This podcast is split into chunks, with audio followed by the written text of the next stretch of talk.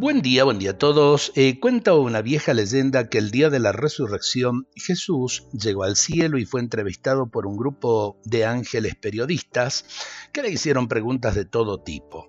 Entre los ángeles había uno que insistía muchísimo sobre la importancia de la obra redentora de Jesús y se preocupaba por saber cómo iba a continuar esa cuestión de la buena noticia ahora que Jesús había regresado a la casa del Padre.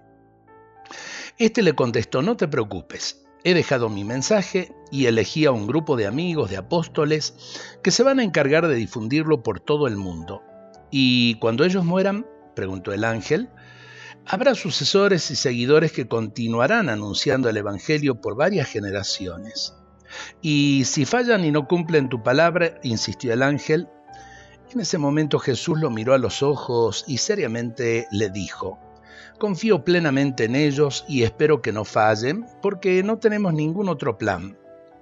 Tu amigo que escuchas estas palabras, eh, ¿comprendes la respuesta de Jesús? Todos somos responsables hoy de la buena noticia y que siga difundiéndose y llegue a todos los hombres.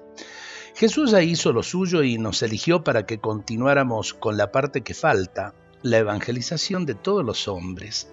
Vayan y hagan que todos los pueblos sean mis discípulos. Yo estoy con ustedes hasta los días del fin del mundo.